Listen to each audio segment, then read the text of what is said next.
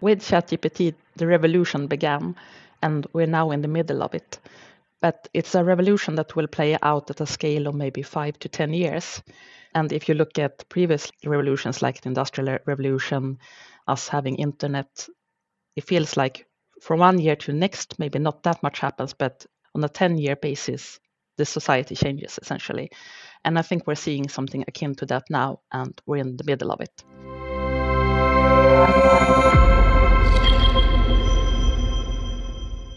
Hello, and welcome to the DPP podcast.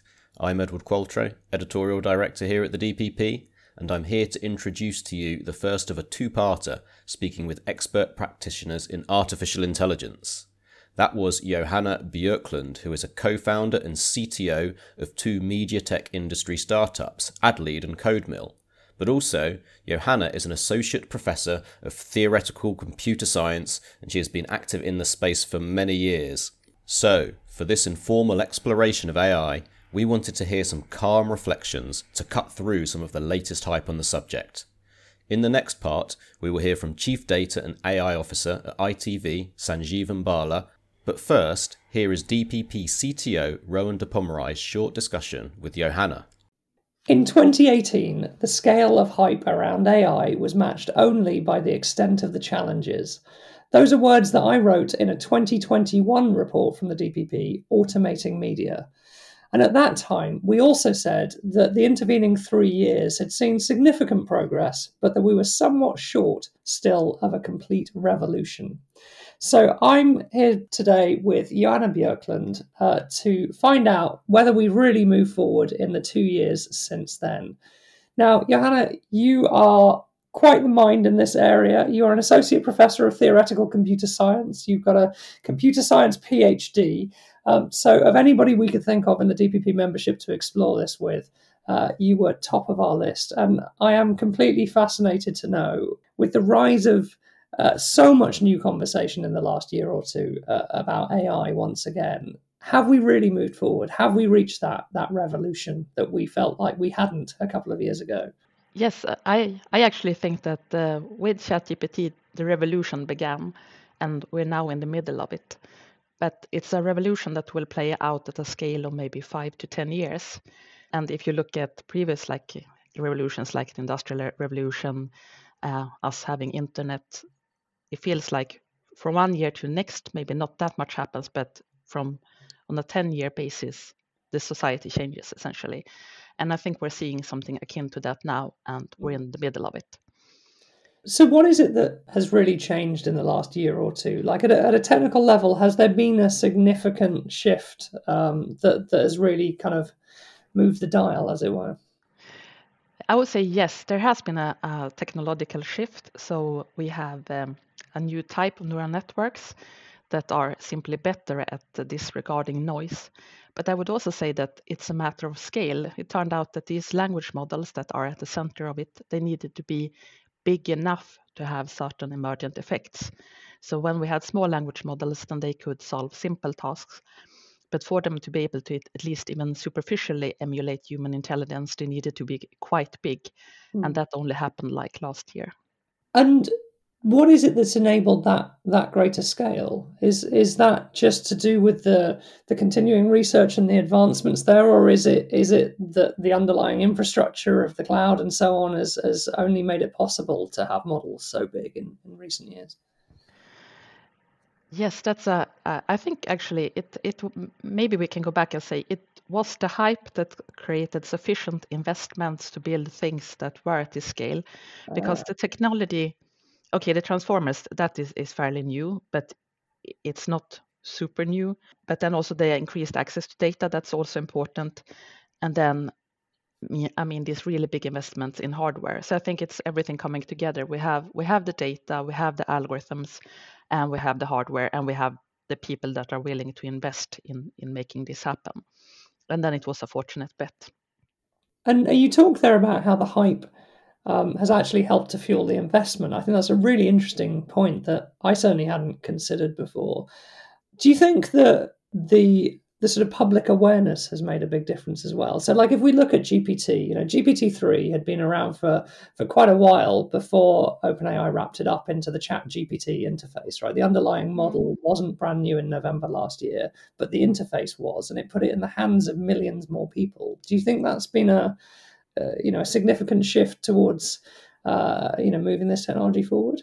I think that's a really good question, and it's. Uh my short answer is yes. I think that the fact that they made this model available to a crowd of people and these people started to recommend this to their friends and people started to play around with it and soon we had lots of discoveries of many different ways in which this model could be useful. Of course, that that helped and that also motivated further investments. So we had a very quick development. Mm. But I, I learned at a previous DPP workshop that when you, you try to predict next year's trends, then the winner is almost always like a technical platform that is fairly new, but that has been made available to society or to a broader public so that people can start to build their own solutions on top of it. Mm. And then all of a sudden, something really exciting happens. So I think you're right with the language models. The fact that so many people can start playing around with them and trying them for different purposes, that has done uh, amazing things. And bringing this to to our own industry, how much breadth of the use of AI do you see in, in practical use cases a- across media organizations and and how new is that? You know, how, how long has it been around? I still think that the, the practical applications are being rolled out. I wouldn't say that it, it's uh, extremely useful to yet and that is creating a lot of value. But now people see, are seeing that this will happen and there's no going back. And I think that the way in which, which it will happen is that it will uh, it will just start to speed up a lot of, of manual workflows mm. so you mm. can do like mundane tasks quicker but also doing things like polishing content or id generation for instance or patching so i think we will not have like one ai solution of course but there will be lots of like AI almost everywhere, just like there's a lot of software almost everywhere. Actually, I think that's a, a, a, really great comparison. AI just to, to the concept of software broadly as, as something that just will start to underpin all sorts of different functions. So, just tell us a little bit about um, you know the efforts that you've been involved in, because I you know mm-hmm. across your your research, but also your your um, you know commercial interests, you've you've you've had a hand in a few different AI driven projects, right? Yes, I'm I'm everywhere. So in my my own research, then we're looking at how we can fuse uh, well discrete and, and um, continuous methods. So mm-hmm. uh, to try to explain this, so a continuous method is something like a, a neural method then that you train it from data. And the upside is that it's it's very powerful. I mean, again, it's the the core of machine learning and AI. The downside is that the system that you get is very unpredictable. So mathematically you can't give guarantees on how it will behave. Right. Then on the other side, you have traditional software and, and, and, like finite state automata that are predictable, but you have to hand code everything. Uh, and that's not good either because you never get the same type of expressive power as you do with neural models. So in my research, we try to marry these two so that you get sort of the expressive power of generative models, but you get the predictability of, of discrete models. Okay, yes, so, so if, I, if I were to, to really um, kind of oversimplify that, so really what we're trying to do is get something that is as responsive and intuitive as Chat GPT, but without the fear that it's just going to downright lie to you every now and again. Yeah, exactly. we're trying to make controllable language models. Yeah. Okay. And, uh, and that must be quite the challenge. Uh, yes, of course, but that is why research is so fun because it's so hard, and also because it uh, attracts so nice people. So that was uh, the research side. Then I have, well, CodeMill and Adlede.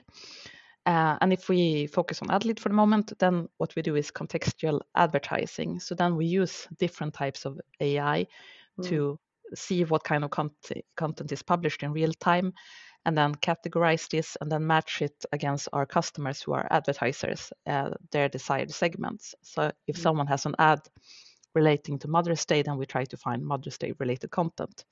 And that there we need AI because often the, the type of content we're looking for is not content where they explicitly mention Mother's Day, but rather maybe it's it's uh, about family or I don't know gardening or something. Right. So you need this level of abstraction that these new AI systems can can deliver. Uh, also, we found that AI can be a, a, a, like if you have like simple, you wouldn't call them AI based, based method, almost simple keyword matching, for instance. Mm. They you can use an AI based system to just check that these keyword based systems are delivering as you should, and if not, raise an alarm. So you can have like a more sophisticated AI system running on top of something that's barely more than a tiny little script. So okay. yeah, so another level of med- middle management in the company, essentially. So what I spend a lot of my time on now is something called the Wallenberg Research Arena for Media and Language. And that's a very big initiative in Sweden where we try to bring together researchers that are working on foundational research in AI, but then companies that are working on, on media and entertainment applications. Mm. So we get this research into the industry and vice versa. We get data and use cases from the industry. And this is something that I, I, like a lot because I get to see a lot of relevant use cases and also understanding how different companies are yeah. approaching AI, and almost everyone are. Hmm? And and are there are there particular use cases that you've seen recently out of that that have stood out? Yes. So a, a very common use case is that organizations are trying to get the grips of their unstructured data. Mm. So what you would typically see is that you have either like uh, a language model that you access through the cloud, but more and more you have your own medium-sized language model that you're hosting yourself on premises. And this language model is interacting with your data and you have it in a vectorized database, so it's understandable for the language model. And this means that you can query your own data sets using natural language. And it doesn't matter much in what format this data set is. So some can be maybe customer reports and something can be like uh, PMs from your board meetings and another thing can be your own web pages. Yeah. But by pushing it into the vectorized database, the language model understands it and then you sort of see what's going on inside your own company. So that's one trend. Mm-hmm. That's really interesting. I was, I was just going to say on that the one of the topics that got raised at our European Broadcaster Summit this year was a real kind of desire from many of the European broadcasters, especially for transparency and, and, mm. and for better understanding of the data that's being used to train models and so on. So, so do you think that kind of customized model trained for an individual organization is is going to be you know a more prominent use case a, a, a, way that we can address some of those concerns by giving people these tools to access their own data rather than a generic data set uh, yes i think for many organizations, it's not an option to upload all the, all data to a cloud and it, it goes off to no one knows where because these these big commercial models they are quite intransparent, so it's hard to know how your data is handled. But rather maybe use a, uh, like a hierarchy of, of models. So maybe for some purposes you use these like very big cloud-based models, but if it's your own data and it's sensitive, then you take an open model you tune it for your particular use case and then you use it yourself locally. Yeah. So I'm involved in a Swedish project where we're trying to build well big high quality models for for the Scandinavian languages. Mm. And and the idea there is to go for quality over size rather and then also to to focus a lot on on this tuning so you have a a smaller model but it's good at a particular set of tasks and it's also it's more transparent you know better what's going on and how big a how big a role do you think media organisations have to play in in the future of this? So you know you're talking there about some of your Swedish use cases. Mm. As it, as it happens today, I've been in conversation with broadcasters in both Belgium and uh, Iceland who have both been working on language models for their own local languages because they're not being served by the, the big mm. international um, companies uh, uh, as well as they would like. So, do you see more use cases like that where media companies could actually be a driving force in, in the development of some of this technology? Yes, I would say when it comes to AI, the industry rather than uh, academia has been the driving force. But I think if we in Europe want to comp- want to compete, then uh, we need to be able to collaborate, and that in turn means that there needs to be standards so everyone can build their own little pieces of the puzzle. And there, I think big media organizations have a really important role to play to get these actors to talk and also to again develop standards so that we mm. together can build something uh, strong. And of course, media companies have an incredible library of content, right? Uh, and and what we've seen, as as you've implied here, is that these really good models require a lot of content to train on, don't they? Uh, yes, I think that then there will be a few more revolutions within this uh, these revolutions. We will have sub revolutions, and one revolution is uh, well multimodal models, and that are is already happening. And the important part there is that when we can connect words in a language to objects in another modality, like an image, for instance, because then you can tell a robot to pick up a certain object, or you can tell a car to take left, and it it sort of makes sense in a physical environment what that mm. word means. But to be able to do this, we need to have parallel modalities. We so we have to have a language description together with another modality. Uh, and if we're looking at media companies, this would probably be images. So we would have video with images and text together. And if we had a lot of that kind of training data, then we could have models that, in a sense, has a, an eternal representation of, of, what the words in a language mean when it comes to mm. the outside environment. So media companies have have access to really important data, and now they have to decide how they want to license that data. I mean that that concept of multimodal models is something that I'm hearing come up a lot. So, mm. uh, as you sort of said there, you know, using whether it's text and images or video or audio, but but different types of input mm. in, into the same model. Um, you know, I can totally imagine how that would be a step change in terms of the quality of, of what you mm. can achieve. Um, is is there a lot of research going on into that at the moment? Is that is that going to be sort of the next big thing that we see? Do you think?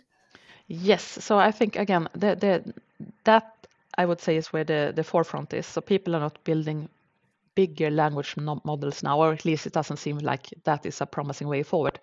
The models that we have now, they don't seem to improve much just simply by making them bigger. So what again, what people are doing now is that they're looking at adding data, more modalities. So that and it's also it's important for many different use cases. Again, autonomous cars that we have multimodal models. And then one more thing that's happening is that we're equipping models with the ability to to do simulations. So you have a model and then it can call subunits. So it can ask one unit to do maybe arithmetics or calculations and another unit to symbolically simulate a scenario. And I think this is going to be interesting if we can, in a sense, teach the models to to fantasize. Because mm. what what we as humans do when we fantasize is that we play out different scenarios in our head, and then we choose the one that best fits our purposes. So if you can have a language model that can sort of invoke another language model and say like, what if this happened? And then it does something and then it gets a, result back and is this satisfactory? No. Okay then we generate a new attempt. We simulate that with another yeah. model and then we try again. So this uh, yeah i think like having robots that are fantasizing and i'm using this within air quotes yeah. uh, that will will also make the, the, the technology more powerful. Just coming back to the point you made about the content owners and, and, and the the rich library of content they have and, and needing to think about how to license it and so on. Mm. Um, I mean, this is one of the hot topics right now, mm. of course, and and there's been a lot of kickback against some of these large language models that have scraped huge amounts of text from mm. the internet. Um, I guess it's I guess it's harder to scrape huge amounts of video. Much of it is, mm. is a little harder to access and a little more protected, but but still, this is going to be a topic that's on the, the front of the minds of of mm-hmm. any media company in this space. So, you know, how how do you see those agreements between content owners and, and technologists playing out? Are, are there are there best practices starting to emerge for how this stuff works? And, and are there other challenges that that content owners should be thinking about, as well as the ownership of their their content and the models that get generated from it?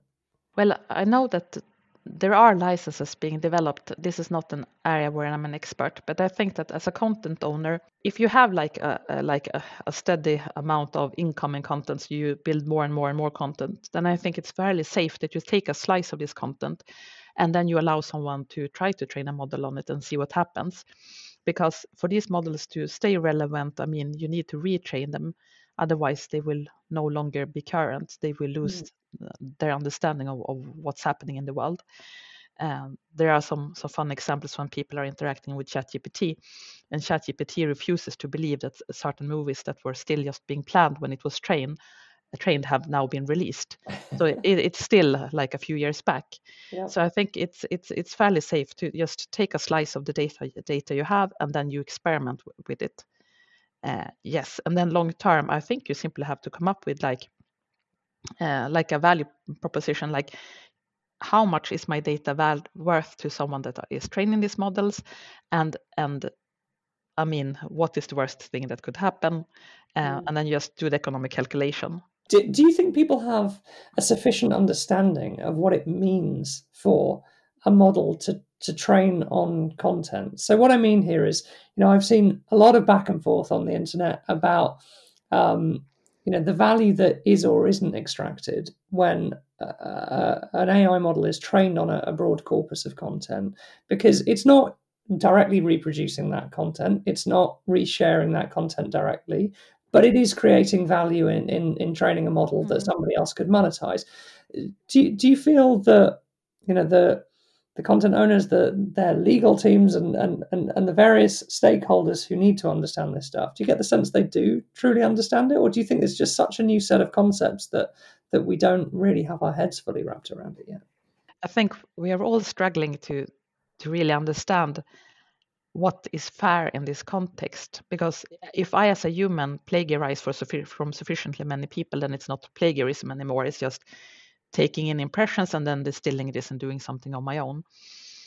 Uh, I guess the problem is when when you have a model that something that it produces is too close to a particular source or a few sources because then it really is stealing. But this is very difficult to discover. I mean, because these models again are so intransparent. So it's hard to know if this is the, this artifact that it produced completely new uh, or is it just it has basically remembered something verbatim from the training data and is just spitting it out again? And if so, how can we discover if if the artifact that it produced, if that can be safely used, or is it mm. something that again it's it's not new, it's just stolen? Uh, it's a very hard topic. Yeah, big set of challenges for us all to work through. So looking looking forward a little, um, mm do you do you have a, a sense or an inkling of of the the sort of the next areas that might emerge in terms of AI capability? You know, if if you look a year or two down the line, what what would you really like to see in terms of AI capability in media? I think again the advent of the multimodal models. So I I use ChatGPT a lot, uh, and something I typically do is that I I do a, a piece of text myself and then I give it to ChatGPT and then I say, Dear ChatGPT, please copy edit this. And mm. then it spits out a version of my text that uh, has much better grammar and is more readable. And then I go through it because it always makes it a little bit too bombastic for my taste. And then I have something that's better than what I wrote and that I can use. And it would be really nice to see if similar things can be done for media workflows. So you do you do the draft, but then you give it to a system and say, okay, just polish this. I mean, do all the little mm.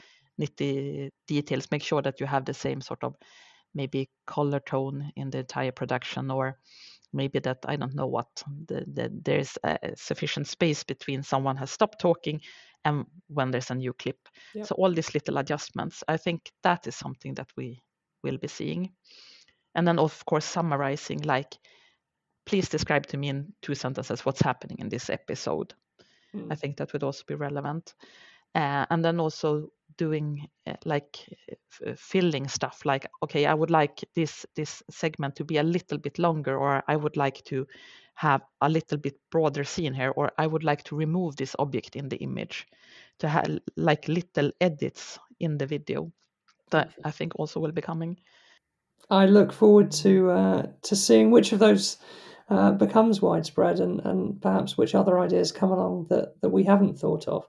So I'm I'm going to ask you a, a, little bit of a wild card question to to finish off with, which is that part two of this conversation coming in a, a subsequent podcast. Mm. Um, we're going to be talking to Sanjeevan Bala, who's the Chief Data and AI Officer at ITV. Um, so, in your role as a researcher, I, am intrigued to know, you know, what one question should we ask to Sanjeevan next time that you would really like to hear from uh, from uh, the head of AI at a, at a large broadcaster. Yeah, I would really like to know how he is thinking about data strategy. So, uh, how how to make sure that the data that they, they're collecting are useful for machine learning in the future. So what kind of annotations they need, uh, how unified does the format have to be, like so, so a data strategy for his company, and also an IT strategy. So what what things are, will they be building in house, and what things will they rely uh, on someone else building? And then also, there are many questions, but also, I mean, when he thinks about what use cases to prioritize, which he sees are uh, can be realized in the near future, and which he thinks should be left for three or four years into the future. Fantastic. Well, you've just written our next interview for us. Thank you so much, Johanna. Um, it's been a, an absolute delight talking to you. Thank you very much for your time. No, it's a pleasure, always.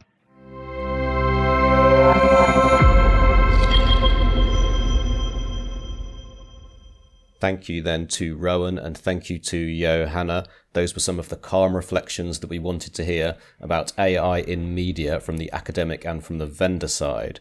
And I hope you'll also be able to join us for our discussion with ITV Chief Data and AI Officer Sanjeevan Bala and hear about his role and how one of the biggest broadcasters in Europe is approaching artificial intelligence in media.